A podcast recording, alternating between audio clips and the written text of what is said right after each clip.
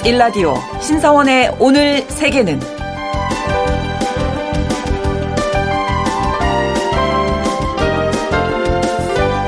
안녕하십니까. 아나운서 신성원입니다. 플라스틱으로 만든 제품은 가볍고 사용하기에 편리합니다. 하지만 환경과 인체에 미치는 악영향을 생각하면 처음부터 사용하지 않는 편이 좋겠죠. 그리고 환경을 생각하는 이 개인의 노력도 중요하지만 개인보다 더 큰 변화를 가져올 수 있는 기업과 국제사회의 변화가 우선 이루어져야 하지 않을까 싶은데요. 국제사회는 지난 2022년 2월 플라스틱 협약을 만들기로 합의했고 다섯 차례의 정부 간 협상을 진행하기로 했습니다. 현재 세 차례 협상이 진행된 상황이지만 플라스틱 오염을 끝낼 목표 연도를 설정하는 것조차 쉽지 않은 상황이라고 하는데요. 이런 상황에서 우리나라를 비롯한 우루과이, 프랑스 등 다섯 개 나라는 플라스틱 협약이 조속히 만들어질 수 있도록 연합을 구성했다고 합니다. 그리고 마지막 협상은 올해 11월 우리나라 부산에서 열린다고 하는데요. 플라스틱 종식이 공허한 선언에 그치지 않도록 의미 있는 성과가 나오길 기대해 보겠습니다.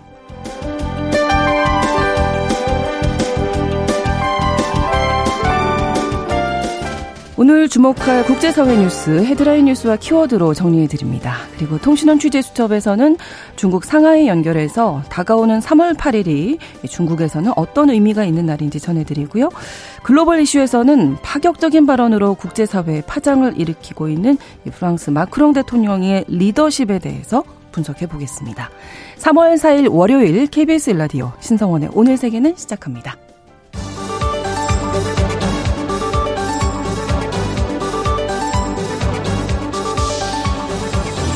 오늘 세계는 헤드라인 뉴스. 중국 최대의 연례 정치 행사인 양회가 오늘 개막합니다. 중국의 국정자문기구인 전국인민정치협상회의는 오늘, 내일은 의회에 해당하는 전국인민대표대회가 열리는데요.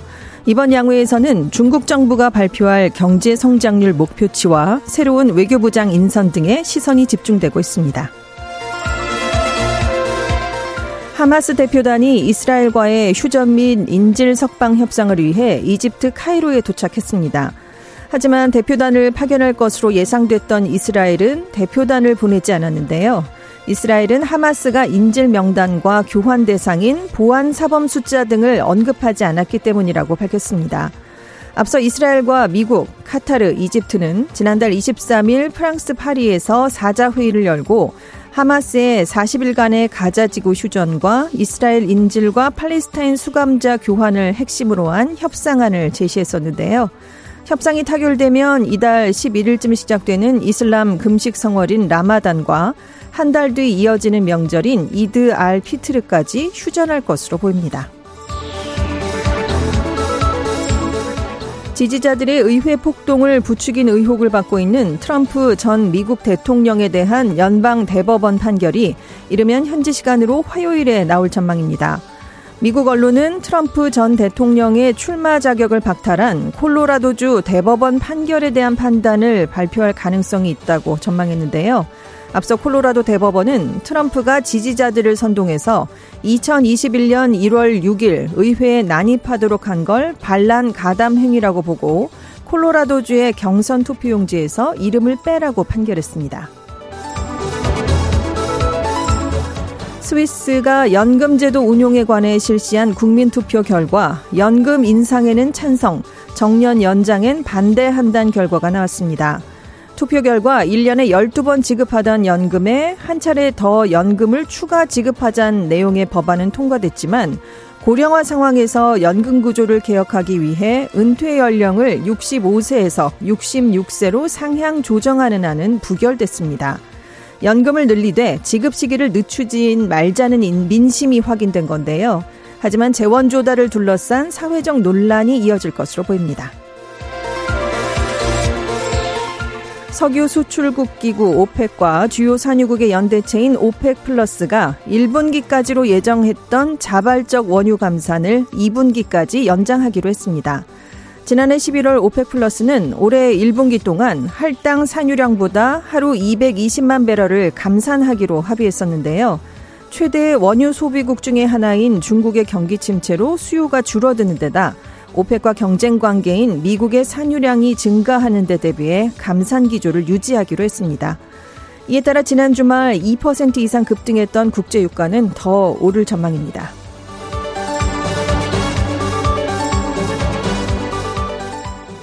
KBS 일라디오 신성원의 오늘 세계는 오늘의 헤드라인 뉴스로 시작했습니다. 전주현 외신캐스터가 수고해 주셨고요. 함께 오늘의 키워드도 살펴보겠습니다. 자, 첫 번째 키워드로 5를 숫자 5를 네. 지켜라. 네, 이게 중요해졌습니다. 예. 내일 이제 양회가 아, 시작이 아, 되잖아요.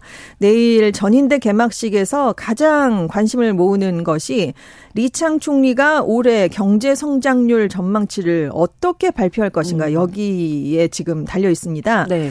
왜냐하면 이제 경제 정책이 그에 따라서 결정되기 때문인데요. 그렇죠. 뭐 중국과 경제 관계가 밀접한 뭐 우리나라를 비롯한 인접국은 물론이고 전 세계가 관심을 지켜볼 수밖에 없습니다. 현재 IMF를 비롯해서요 여러 세계 기관들은 올해 중국 경제는 4%대 음. 성장에 그칠 것이다 이렇게 보고 있습니다. 네. 근데 이제 중국은 더 높여서 얘기를 하겠다는 걸로 지금 음. 관측이 된다는 건데 이게 마지막 자존심 물러설 수가 없는 절대 수치이기 때문이에요. 네, 현장에 어떤 팩트가 있는데 네. 예, 이렇게 높여도 되는 건가요? 그러니까요. 그래서 뭔가 내수 부양책을 내놓지 않겠느냐. 그래서 그런 얘기가 나오고 음, 있는데 음, 네. 안 그래도 올해 양회가 좀 악재가 많습니다. 네. 부동산이 네. 안 좋아요. 지금 그렇죠, 중국이요. 중국이. 디플레이션도 있고 음. 주식 시장도 좋지가 않습니다. 지방 정부 부채도 굉장히 많이 늘어난 상황이고요. 네. 그래서 이제 저가 서민형 주택인 보장형 주택 공급 방안 또 도시 안에 있는 낙후 지역 낙후 지역 개발 같은 부동산 대책이 나올 것이다. 음. 외식이나 여행을 촉진하는 내수 소비 진작책을 내놓을 것이다. 이런 예측이 나오고 있습니다. 네. 그리고 이제 경제뿐만이 아니라 국방비를 과연 얼마만큼 늘릴 것이냐. 네. 네. 왜냐하면 미국과 갈등이 점점 커지면서 경기 침체 상황에서도 국방비는 계속 늘리고 있거든요. 네. 작년에는 전년 대비해서 7.2% 포인트 증가한 1조 5천 537억 위안, 우리 돈으로요, 284조 원이 었습니다. 음. 그런데 증가율이 3년 연속 확대됐거든요. 작년에 280조 원이었으니까 우리 돈으로 올해 300조 원, 그 앞자리 숫자가 달라질 것인가. 아, 이게 또 네. 의미가 있겠네요. 그렇습니다. 네. 그리고 이제 주요 인사들이 이제 임명이 되는데 신임 외교부장이 누가 될 것인가? 이것도 관전 포인트 중에 하나예요. 작년 7월에 친강 외교부장이 갑자기 하임돼서 지금도 음. 어디 있는지 알 수가 없는 상황인데 그래서 왕이 위원이 외교부장을 겸직을 하고 있는 음. 상황입니다. 그래서 류젠 차오 공산당 대외 연락부장이 신임 외교부장이 되지 않겠느냐 이런 평이 나오고 있는데 네. 온건한 화법을 구사하는 인물로 아, 유명하거든요. 네. 그런데 이제 그 전임 인물들은 직설적이고 공격적인 이른바 전랑 늑대 외교 화법을 구사했기 때문에 이제 그 전랑 외교는 좀 끝나지 않겠느냐라는 음. 전망이 나오고 있고요.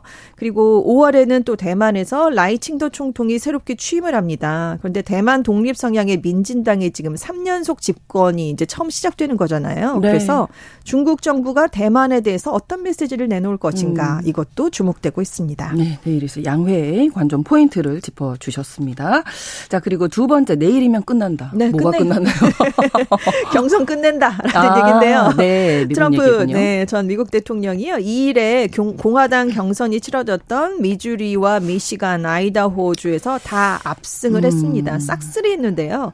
이제 현지 시각으로 5일 민주당과 공화당 모두 16개 지역에서 동시에 경선이 펼쳐지는 슈퍼 화요일이 다가오고 있죠. 지금 대의원수 확보 추세를 보면 네. 트럼프 전 대통령은 후보 지명까지 1215명이 필요합니다. 그리고 바이든 대통령은 1968명이 필요하거든요. 음. 그래서 트럼프 전 대통령은 12일쯤, 바이든 대통령은 19일쯤에 각 당의 대선 후보가 되지 않겠느냐라고 AP통신이 예측을 했습니다. 네. 공화당 변수는 헤일리 후보가 슈퍼 화요일 이후에 사퇴를 할 것인가 말 것인가. 그렇죠. 이 점이에요. 예. 지금 굉장히 불리하거든요. 예. 네, 네. 점점 네. 이게 차이가 좀 벌어지는 양상이라 계속해서 뭐 근접한 게 아니라 완전 참패를 예. 거두고 있기 때문이에요. 하지만 음. 그래도 일부에서는 트럼프 전 대통령의 사법 리스크 만만치 않기 음. 때문에 완주를 할 수도 있다라는 전망이 조금 나오고 있긴 합니다. 네. 일단 헤일리 후보는 트럼프 전 대통령이 공화당 경선 승자로 확정이 되더라도 네. 지지하겠다는 서약은 하지 않겠다 이런 얘기를 했는데요. 음. 지금 지금 트럼프 전 대통령도 경선에서 압승을 하고 있지만 이제 네. 본선에서 승리를 거두려면 헤일리 전 대사를 지지하고 있는 당내의 반 트럼프 유권자, 그러니까 온건한 공화당층을 끌어와야 되고요. 그렇죠. 무당층의 지지도 얻어야 됩니다. 네. 그런데 지금 굉장히 양측 갈등이 심각한 상황이에요. 음.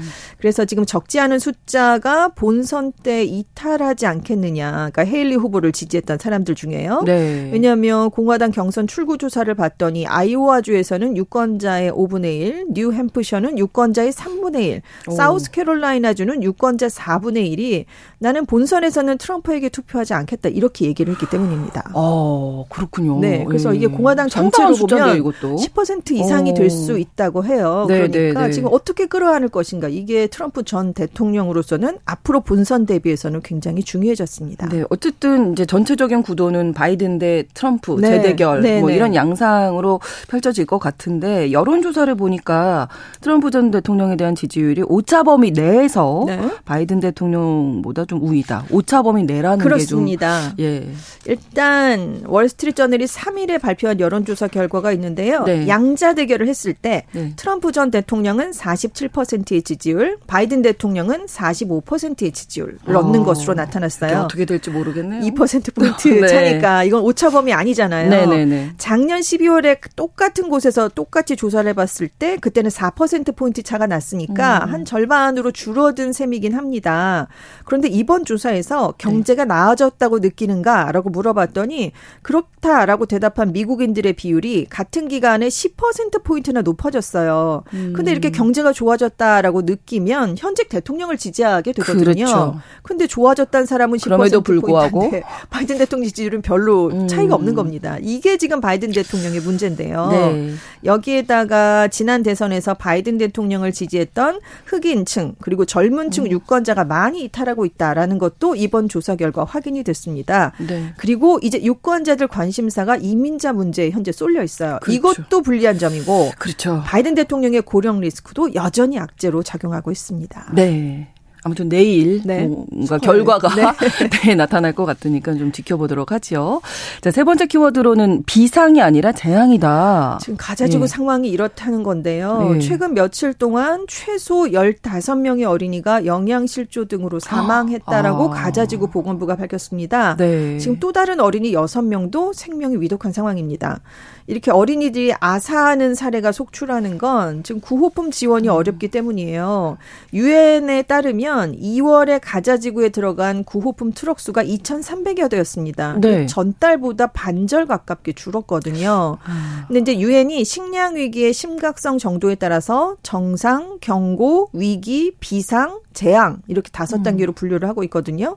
근데 지금 가자지구 전체 220만 명이 위기 수준의 식량 불안에 놓여 있고 네. 이들 중에 117만 명은 비상 수준, 50만 음. 명은 재앙 수준이다라고 아. 유엔이 보고 있습니다. 그렇군요. 특히 가자 북부에 지금 구호품을 전달하기가 더 어렵거든요. 대부분의 음. 주민이 최악의 수준인 재앙 단계에 접어들었다라고 추정이 되고 있는데 기근에 대처할 수 있는 능력도 없고 주변의 지원도 다다르지 못하고 있기 때문에 때문입니다. 네. 특히 그 지난달에 그 가자지구에서 구호품 받기 위해서 몰려든 주민들 네. 뭐한 100여 명 네. 이상이 그렇습니다. 사망했잖아요. 네. 미국이 그래서 이제 구호품을 항공 투하하기 시작했다면서요. 그렇습니다. 2일에 군용기를 동원해서 가자지구에 3만 음. 8천 명분의 구호품을 긴급 투하했습니다. 이제 네. 식량이 들어간 건데요. 네네. 가자 전쟁 이후에 인근 이슬람 국가가 이렇게 공중 투하를 하긴 했는데 미국이 이번 한 거는 이번이 처음이었어요. 네. 왜냐하면 항공에서 구호품을 떨어뜨리 떨어뜨리면 낙하 과정에서 사고가 일어날 수 있습니다. 그렇죠. 그리고 정확한데 필요한데 들어가지 못할 수도 어. 있어요. 왜냐하면 물에 또 빠져서 흘러갈 수도 있기 때문이에요. 네네. 네. 그리고 그걸 줍기 위해서 난민들이 또 굉장히 위험하게 아. 어, 치열하게 또 경쟁을 벌일 수도 있고 효율적이지 않다라는 비판이 많아서 네. 그래서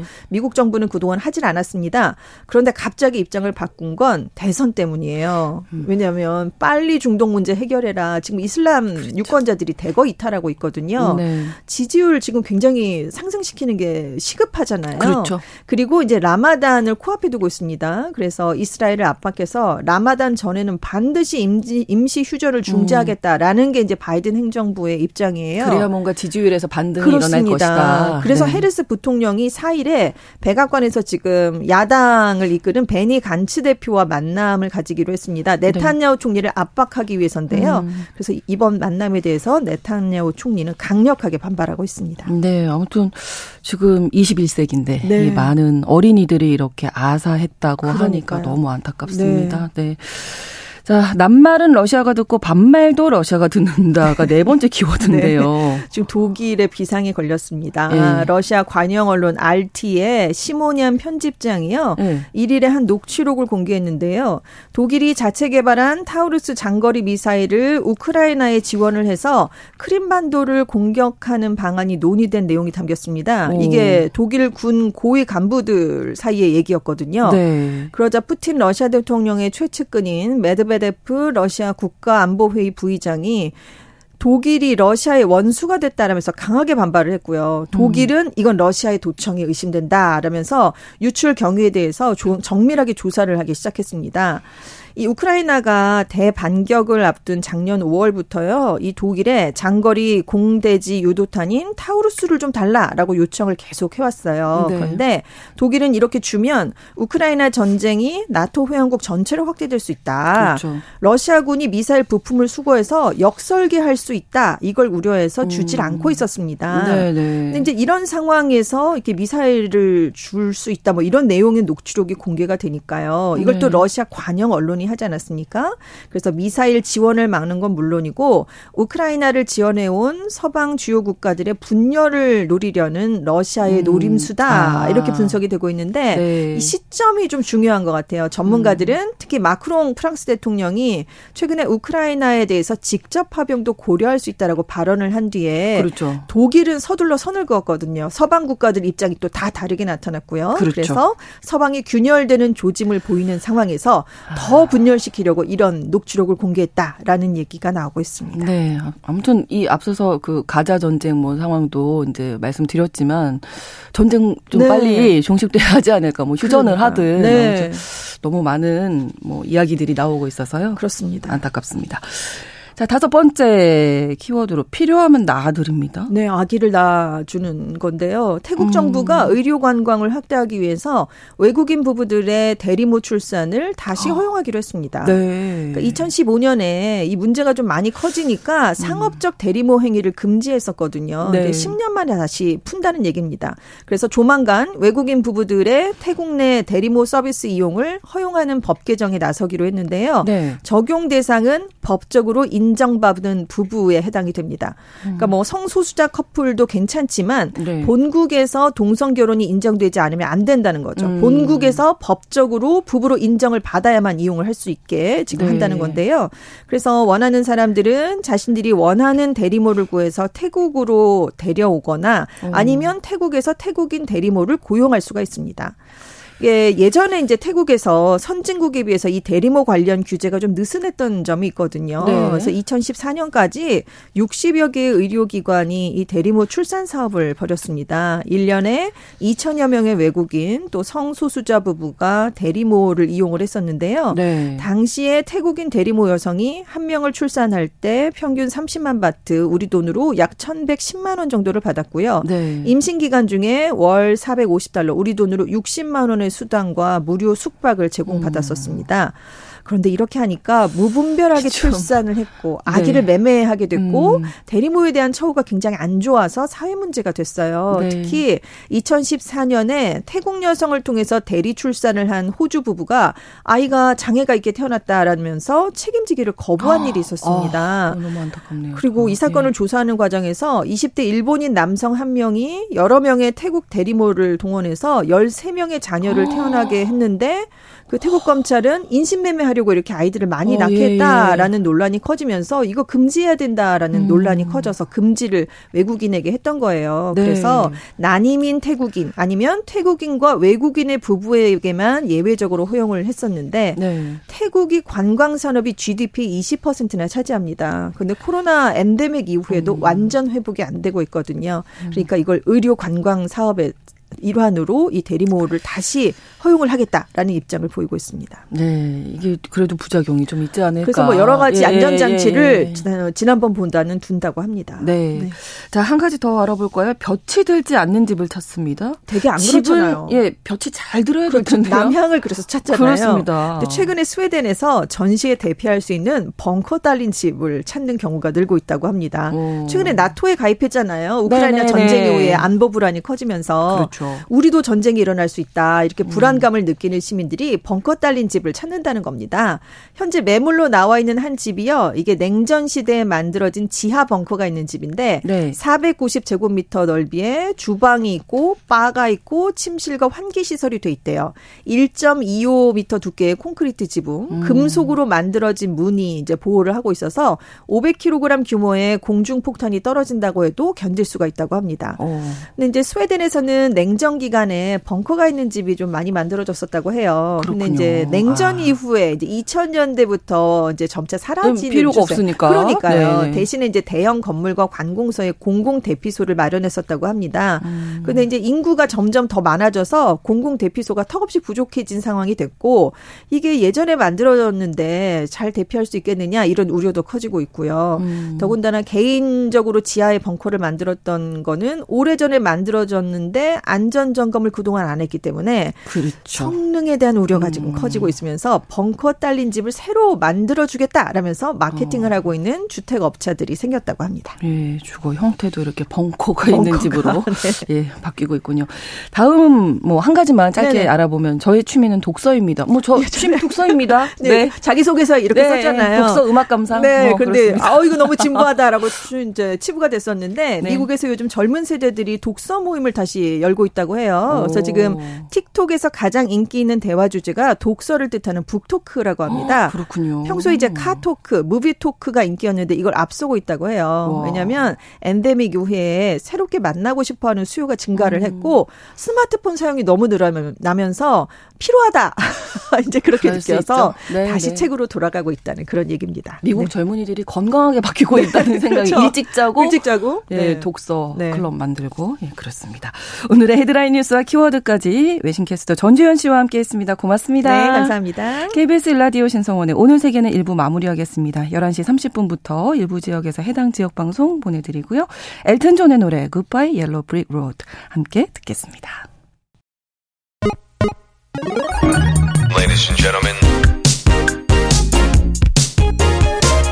국제사회의 다양한 뉴스를 한눈에 KBS 1라디오 신성원의 오늘 세계는 세계를 바로 보는 최소한의 투자입니다.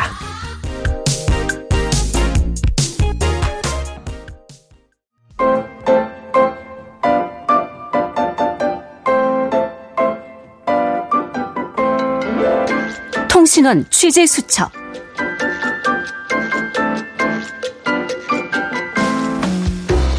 통신원 취재 수첩에서 오늘은 중국 소식 준비하고 있습니다. 매년 3월 8일이 유엔에서 정한 세계 여성의 날이죠. 어, 중국에서 이 날을 특히 중요시한다고 하는데요. 중국 상하이 신선영 통신원 연결해 보겠습니다. 안녕하세요. 신선영 통신원 안녕하세요. 예, 연결이 지금 잘 이루어지지 않고 있는데요. 어, 다시 한번 연결을 해보도록 하겠습니다. 어, 중국에서 매년 3월 8일 유엔에서 정한 이 세계 여성의 날을 특히 중요하게 생각한다고 하는데 이 내용을 어, 자세히 살펴보도록 하겠습니다. 어떤 방법으로 기념을 하고 있는지 그리고 중국에서 이 여성의 인권이 많이 좋아지기는 했는지 이런 내용들 전해드리겠습니다. 드리도록 하겠습니다. 다시 한번 중국 상하이 연결해 보도록 하죠. 신선영 통신원 안녕하세요. 네, 안녕하세요. 네네. 그 세계 여성의 날을 중국에서 왜 이렇게 중요하게 생각하게 생각하는 건지 다양한 방법으로 기념한다고 들었는데 어떤 방법들인지 알려주세요. 네, 중국에서는 3월 8일을 삼팔 부녀절이라고 부릅니다. 네. 이날 중국에서는 모든 여성 근로자에게 단일 유급 휴가를 제공하고 있어서 대부분의 여성 근로자들이 오전 근무만 하고 퇴근합니다. 네. 또한 각종 기념 행사를 통해 여성들의 노고를 치하하고 직장에서는 목 모법 여성 모범 여성 회원에게 선물을 주거나 보너스를 지급하기도 합니다. 어, 가정에서는 남편이 아내에게 선물과 돈봉투를 준비하고 자녀들은 엄마에게 자필 편지나 꽃을 선물하기도 어, 합니다. 네. 유통업계에서는 38 부녀절을 여신절 또는 여왕절이라고 칭하면서 네. 대대적인 마케팅을 하기도 합니다. 예. 뭔가 여성들을 위한 날이다. 이렇게 좀 기념을 하는 것 같은데. 근데 이 38 부녀절 어떻게 시작이 된 건가요? 네, 1909년 2월 28일 첫 번째 전국 여성의 날이 미국에서 선포되었는데요. 네. 열악한 작업장에서 화재에 숨진 여성들을 기리며 노동자들이 걸기한 날을 기념하기 위한 것이었습니다. 유럽에서는 미국의 이러한 움직임에 영향을 받아서 1911년 3월 19일 오스트리아, 덴마크, 독일, 스위스 등에서 참정권, 일할 권리, 차별 철폐 등을 외치는 첫 번째 세계 여성의 날 행사가 개최되었습니다. 네. 마침내 유엔도 1975년부터 매년 3월 8일을 세계 여성의 날로 공식 지정했습니다. 음, 중국은 1922년 38 부녀절을 기념하기 시작했고 1924년 2월 말에 국민당 중앙여성부 간부회의에서 여성인권운동가 허샹잉은 광저우에서 38 국제부녀절 경축 대회를 개최할 것을 제안했고 네. 아, 좀 아까 말씀드린 각각입니다. 네. 24년 2월 말에 국민당 간부회의에서 그리고 허상잉은 어, 38 분야절 경축대회 개최, 개최할 걸 제안했고 네. 중앙여성부가 집회와 시위를 주도했습니다. 네. 어, 그리고 1924년 3월 8일에는 광저우에서 그리고 27년 3월 8일엔 우한에서 각각 국제 부녀절 기념 행사가 진행되어서 네. 여성 해방을 주제로 시위를 진행했습니다. 그리고 신중국 설립 이후인 1949년 12월에는 어, 중국 중앙정부가 매년 3월 8일을 부녀절로 제정한다고 공식 발표했습니다. 네, 여성들의 인권 또 권익 향상을 위해서 기념하자 하는 날인데 중국에서 어떻습니까? 여성의 인권 상황이요? 네, 우선 중국은 헌법, 민법, 혼인법, 노동법, 가정폭력방지법, 여성권익보장법 등 많은 법규에서 여성 권익을 보호하고 있습니다. 네. 어, 역사적으로 보면 봉건 시대 중국에선 여성의 지위가 남성보다 낮았는데요. 네. 특히 송원명 청나라 때 여성의 지위가 상대적으로 낮았는데 이는 유교 사상의 영향입니다. 상강 중 부위 부강 그리고 남존여비 내외 유별 등의 개념과 뭐 남자는 주방에 들어가지 않는다거나 네. 여자와 소인은 키우기 어렵다 등의 내용이 강조되어서 여성이 가정과 사회에서 더 많은 속박과 차별을 받게 되었습니다. 특히 송나라 때부터는 전족이 대중화되면서 네. 어, 여성들은 극심한 신체적 고통을 겪으며 활동 범위와 능력을 제한받게 되었습니다. 명나라 때는 여성의 재혼을 금지하는 일부 일처제 등을 실시했고 청나라 때는 남성의 권한과 가부장제를 강화한 만주족의 통치가 있었습니다. 네. 현대에 들어오면서 중국에서는 뭐 신해혁명, 오사운동, 신문화운동, 신민주주의 혁명 등 어, 일련의 민주혁명 운동이 일어났는데요. 이러한 운동은 모두 여성의 지위 향상을 촉진했습니다. 어, 신해혁명은 중국의 봉건군주 전제 체제를 전복하고 공화제 시행을 선언하면서 네. 여성의 정치 정치 참여에 유리한 여건을 조성했습니다. 네. 음, 신중국 건국 후에 중국 정부는 여성의 발전과 남녀 평등을 중시하고 여성 해방을 당의 중요한 과제로 삼고 어, 일련의 어, 정책 조치를 제정하는 등 여성의 다양한 권익을 보호했고 이로 인해 정치, 경제, 문화, 사회, 가족 등 다양한 분야에서 여성의 지위는 뭐 천지가 개벽할 만한 음. 변화를 일으켰습니다. 네, 예전보다는 뭐 많이 나아졌겠지만 실제로 생활하시면서는 그런 게 느껴지시나요? 어, 중국은 기본적으로 우리나라에 비했을 때 저는 우리나라 사람이니까 우리나라랑 비교를 할 수 있는데 네. 뭐 공무원이라던가 네. 고위 공직자 아니면 어, 기업의 고위 임원급의 네. 여성 비율이 우리나라보다 아무래도 많은 것 같아요. 음, 그렇군요. 예. 네, 그리고 제가 음. 개인적으로 인상적이었던 건 네. 길을 가다가 남녀가 싸우는 케이스를 종종 보게 되는데 네. 남자가 여자에게 윽박 지르고 뭐 막 하는 경우보다 예. 여성이 남성에게 큰 소리로 윽박 아 그래요? 가방으로 때린다거나 아이고 남성에게 폭력을 휘두른 이런 경우를 어. 많이 봤습니다. 바람직한 건 아니지만 아, 그, 네, 네. 그, 어떤 경우에도 뭐 네. 폭력은 정당화될 수 없습니다만 네, 네, 네. 네 좀 이색적으로 보이셨군요. 네.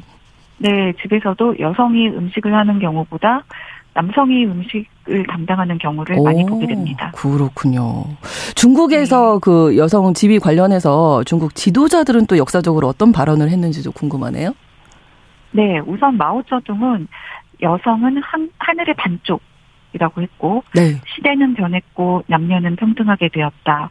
남자가 할 수 있는 일은 여자도 할 수 있다. 그리고 하늘의 반은 여성이 떠받치고 있다. 이런 발언을 했습니다.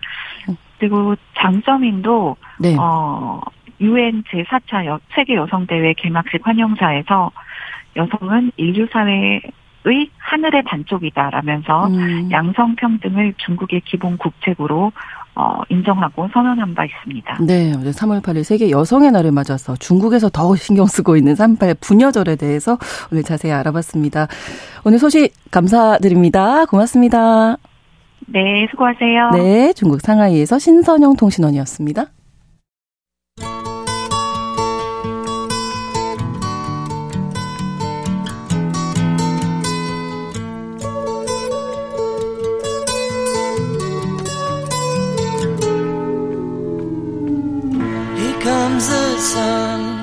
에마니엘 마크롱 프랑스 대통령이 제기한 나토군의 우크라이나 파병론이 후폭풍을 일으키고 있습니다.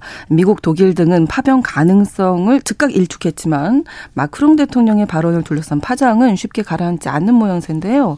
자, 글로벌 이슈에서 오늘은 논란의 중심에 서 있는 마크롱 대통령의 의도가 무엇인지 짚어보고요. 그의 리더십에 대해서도 함께 살펴보겠습니다. 오혜리 국제 전문 기자와 오늘 함께 하겠습니다. 어서 오세요. 네, 안녕하세요. 자, 이 내용 뭐 박, 어, 뭐, 많이 전해 드렸습니다만 오늘 마크롱 대통령의 발언 내용을 좀 다시 한번 좀 살펴주실까요? 네, 지난 20, 2월 26일이었죠. 프랑스 파리 엘리제 궁에서 마크롱 대통령이 주재하는 그 유럽 각국 지도자, 북미 장관급 인사 한 20명 정도가 참석, 우크라이나 지원 국제 회의가 열렸습니다. 네. 네, 이날 오전에 로베르트 피초 슬로바키아 총리가 자국 텔레비전과 인터뷰를 했는데 나토와 유럽연합 일부 국가들이 우크라이나 군대를 파견하는 방안을 음. 검토하고 있다. 이렇게 처음 공개를 했습니다. 네. 그 회의가 이제 끝나 몇 시간 뒤에 끝나고 기자들이 마크론 대통령의 관련 질문을 이제 쏟아냈습니다. 그때 그렇죠. 마크론 대통령이 관련 내용이 자유롭게 논의된 건 사실이다. 음. 뭐 지상군 파견에 대한 합의는 없었지만 어, 어떤 가능성도 배제하지 않겠다. 러시아가 승리하지 못하도록 필요한 일을 모두 다 하겠다. 음. 이렇게 말을 했죠. 있죠. 네, 그게 이제 어, 파병의 가능성을 음. 열어둔 네. 어떤 그런 내용이었는데 다른 국가들이 다 즉각 어 아니다. 네, 그렇습니다. 이렇게 얘기했거든요. 미국 은 물론이고 독일, 프랑스, 영국, 폴란드 대다수 국가들이 다 네. 이제 파병 검토설을 일축을 했고 특히 또 옌스 스톨텐베르크 그 나토 사무총장도 뭐 파병 검토는 사실과 다르다라고 서둘러 진화를 네. 했습니다. 예, 파병 가능성은 그래도 이제 제기한 이후에 마크론 대통령이 사실상 이제 외교적으로 고립무원이 된 게 아니냐 예. 이런 지적이 아. 많았습니다. 지난 2월 29일에 며칠 전이죠. 기자들을 만나서 왜 그런 발언을 했느냐 또 질문을 음. 또 받았는데 이 문제가 굉장히 심각한 문제이기 때문에 네. 이와 관련된 자신이 하는 모든 말은 충분히 저울질하고 음. 또 숙고하고 계산도 해서 한 말이다라고 얘기를 했어요. 오. 그러니까 한 번 이렇게 괜히 던져본 말은 절대 아니다라고 아니다. 한 거죠. 또 그 스테판 세주르네 어, 프랑스 외교장관이 의회에서 또 관련 질문을 받고 대답을 했는데 우크라이나에서 지뢰 제거, 또 무기 생산, 사이버 작전에 참여를 할 수가 있고 전투 영역의 그 선을 넘지 않는 선에서 음.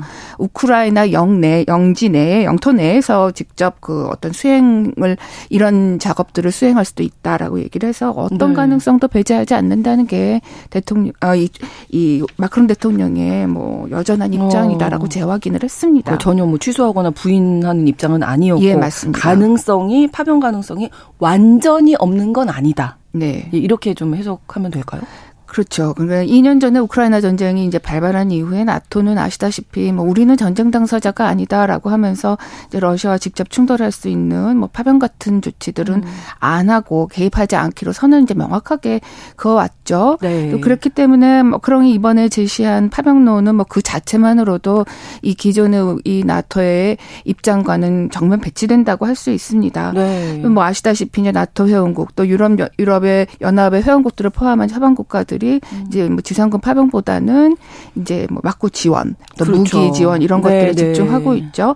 그런데 지난해에 영국의 가디언지가 보도한 내용에 따르면은 네. 이미 영국과 프랑스 또 미국 에서 일부 나토 회원국들이 이미 우크라이나에 특수부대를 주둔시키고 있다라고 하는 보도가 나왔었습니다. 아. 네, 이게 인원은 많지가 않아요. 한 100여 명 정도가 된다고 하는데 100여 네. 명 중에서 약 50명이 영국인이고 미국과 프랑스도 한 15명 음. 내 안팎의 이, 이 사람들을 거기 현재 투입하고 있는데 물론 이들의 임무는 뭐 직접 뭐 이런 뭐 어떤 직접적인 전투에 참여하는 음. 것은 아니고 병참 지원 또 훈련 이런 쪽의 임무를 맡고 있다고 합니다. 네. 그러니까 이런 많은 부분들을 고려한 반원이 또 아니었을까라는 음. 생각도 해봅니다. 근데 어쨌든 지상군을 파병을 한다는 거는 네. 이게 완전히 다른 문제잖아요. 그렇죠. 이제 지상군을 파병하려면은 나토 회원국 전원의 만장일치 만장일치로 예. 나토는 만장일치제입니다. 아, 그렇군요. 예. 어떤 한 나라가 아. 또 이제 뭐 어떤 공격을 받는다든지 전쟁을 참여하게 되면은 네. 모든 회원국들이 공동으로 다, 다 아. 이제 같이 공동 방어 원칙을 가지고 있기 때문에 그렇기 때문에 뭐 과반수 3분의 2의 창성 이렇게 해서는 어. 할 수가 없잖아요. 한 나라도 반대하면 안 되는 거네요. 예, 한 나라도 반대하면 어. 안 됩니다. 그래서 이 부분은 사실 현실적으로는 쉽지 음. 않은 문제예요. 그러게요. 그리고 어. 나토 회원국의 일부 회원국들이 상대적으로 다른 회원보다 좀 러시아와 가까운 나라가 있습니다. 음. 이번에 이제 슬로바키아 총리가 이 발언은 뭐 나토 부분이 논의됐다라고 하는 처음부터 털었다고 했잖아요. 네. 슬로바키아가 약간 좀 러시아 쪽에 예, 조금 아. 가까운 편입니다. 아. 헝가리도 좀 그렇고요. 헝가리. 터키에도 상당히 중립적이라고 할 수 있죠. 음. 그렇기 때문에 그 쉽지는 않은 문제지만 사실 가능성을 완전히 배제할 수 없다는 거는 지난해부터도 또 나왔던 음. 얘기예요. 그 중에 한 이런 주장을 하는 사람 중에 대표적인 인물이 라스무센 전 음. 나토 사무총장인데 네. 전 나토 사무총장이다 보니 나 토내 여러 가지 움직이면서 정통할 수밖에 없는데 그렇죠. 예, 이 파병 가능성도 완전히 배제할 수 없다라는 얘기를 했었죠. 음. 근데 어쨌든 이제 오늘 마크롱 대통령 관련해서 이야기 나누고 있는데 네. 지상군 파병이 이렇게 어려운 음. 문제라는 걸 분명히 알고 있을 네. 거란 말이에요. 네, 네. 그런데 왜 지금 이 시점에 이런 이야기를 했을까? 네. 네. 그렇죠. 뭐 일각에서는 워낙 마크롱 대통령이 좀 남의 관심을 끌기를 좋아한다. 그런 개인적인 기질에서 나온 아. 돌출 행동이다. 네. 또는 이 뭐 유럽의 지도자를 음. 자임하면서 너무 네. 자의식 과잉이다. 또 메르켈 음. 독일 총리가 사실 퇴임한 이후에 유럽 전체를 이끌 만한 이런 지도자가 없는 없죠. 상황에서 마크롱이 그 역할을 하겠다라는 야심을 보인 적이 아. 많습니다. 그래서 네. 뭐 그런 면에서 튀어나온 발언이다라고 좀 폄하해서 평가하는 것도 있지만 네. 또 그만큼 이제 우크라이나 전황이 심각하고 음. 러시아가 시간이 지나면 지날수록 좀 유리한 고지를 가져가고 있잖아요. 오늘 아침에 외신 보도에 나온 거 보니까 거의 뭐 그 인해 전술을 써서 음. 뭐 자기네 군인들이 얼마나 생명을 잃든지 상관없이 뭐 이대 전술을 쓰고 있다 이런 지적도 나오고 있는데 반면 서방은 지금 좀 무력하죠. 그리고 그렇죠. 엄청나게 지금 분열이 되어 있습니다. 네네. 네. 그래서 이런 상황을 좀 바꿔보려는 마크롱 대통령의 전략적인 이 의도에 따른 음. 그 맥락에서 나온 발언이 아니냐라고 하는 분석도 있습니다. 네. 그러니까 즉 유럽의 안보 현실이 지금 굉장히 나쁘기 때문에 네. 냉철하게 이제 이 상황을 좀 보고 또또 대안을 모색하자라고 하는 이런 국면을 좀 바꿔보려는 의도에서 나온 발언이다. 이런 음, 분석도 있는 거죠. 그렇군요. 마크롱 대통령의 리더십 스타일 어떻습니까? 좀 단도직입적이다. 예. 뭐 약간 이런 스타일이죠. 제가 보니 마크롱 대통령이 네. 별명이 있습니다. 뭐요? 마피터라고 합니다. 마피터? 예. 마크롱이라는 이름에다가 주피터, 우리로 말 제우스죠. 아.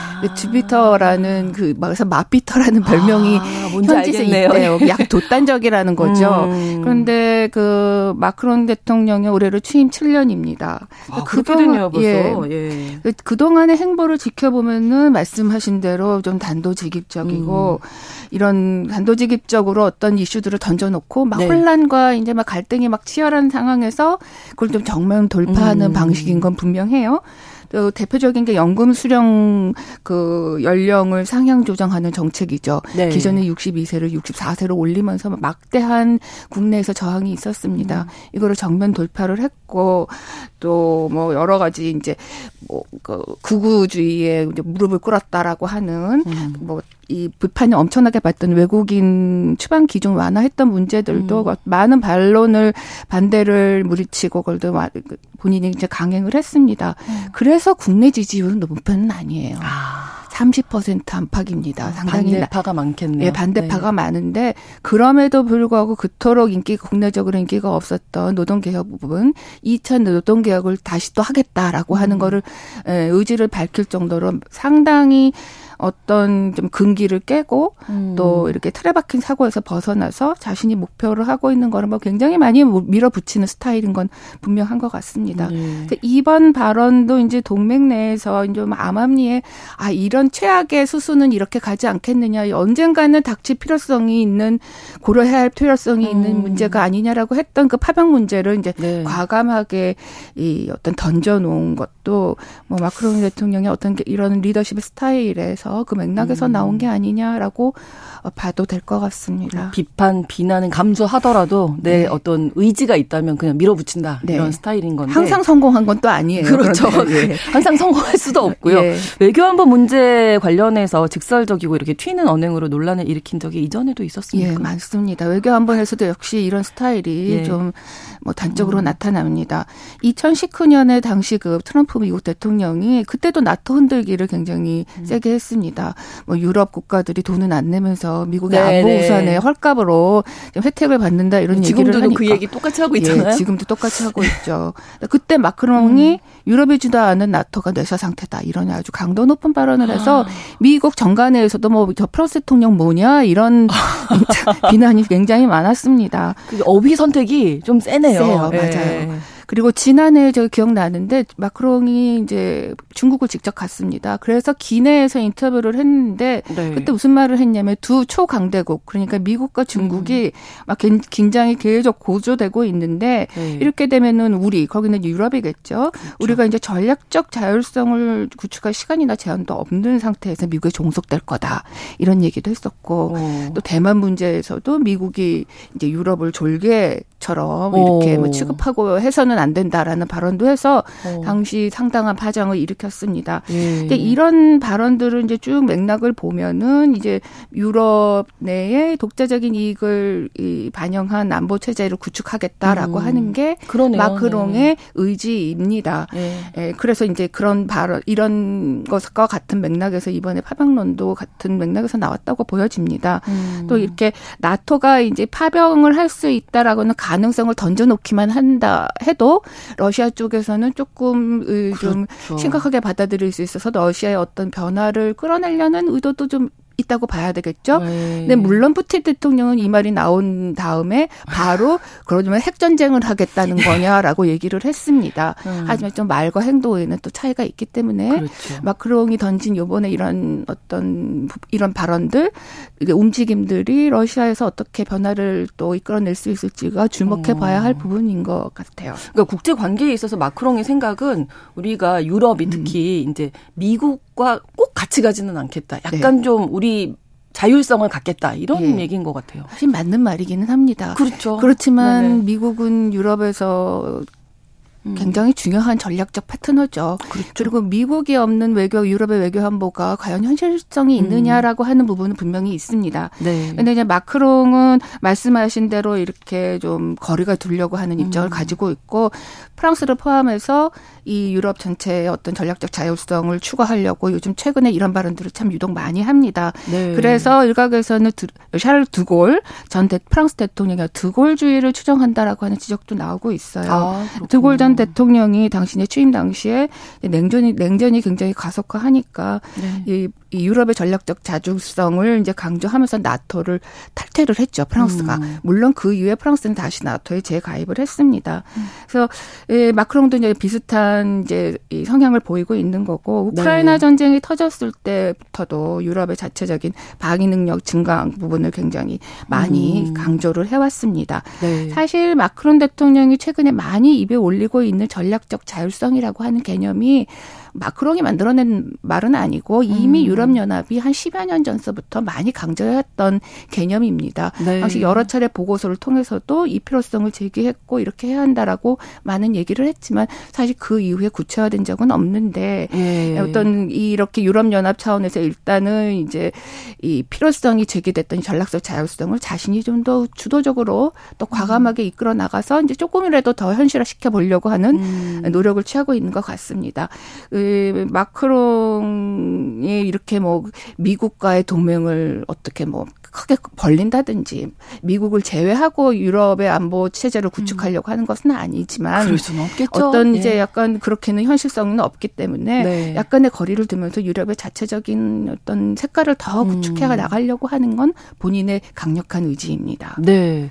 저 이렇게 마크롱 프랑스 대통령의 뭐 우크라이나 파병 가능성 발언의 배경 네. 또 그의 리더십 성향 살펴봤는데 저희가 한 가지만 더 여쭤보면 네. 지금 뉴스 들어온 걸 보니까 미국 공화당 대선 후보 경선에서 니키 헤일리 전 유엔 대사가 조금 이제 차이가 벌어지고 있다 앞서서 제가 이렇게 음. 말씀드렸었는데 워싱턴에서 첫 승을 거뒀네요. 네 그렇습니다. 워싱턴 어. 주는 아니고 미국의 수도 워싱턴 D.C. DC에서 아, 현지 시간 3일에 그 이 공화당의 프라이머리 예비선거 아. 개표 결과가 거의 다 끝났는데요. 네네네. 62.8%로 득표해서 트럼프는 33% 선이었거든요. 그래서 음. 이제 큰 격차로 승리를 했습니다. 네. 워낙 워싱턴 D.C.는 이 이제 좀 진보 성향이 강합니다. 그렇군요. 그렇기 때문에 헤일리 쪽의 지지자가 좀 많았던 것으로 보이는데 네. 말씀하신 대로 이제 이 트럼프는 워낙 지금 모든 그동안 워싱턴 D.C. 빼놓고는 다 승리를 했고 네. 이번 주 5일 슈퍼 화요일에서 본인의 네. 이 공화당 대선 후보의 입지를 음. 공고하게 확실하게 굳힐 것이기 때문에 이번 결과는 사실 대세에는 음, 큰, 큰 영향은 영향 없을, 없을 것으로 것이다. 보입니다. 알겠습니다. 자, 오늘 오혜리 국제 전문 기자와 함께 글로벌 이슈 꾸며드렸습니다. 오늘 고맙습니다. 감사합니다. KBS 일라디오 신성원의 오늘 세계는 마치겠습니다. 저는 내일 오전 11시 5분에 다시 찾아뵙겠습니다. 청취해주신 여러분 고맙습니다.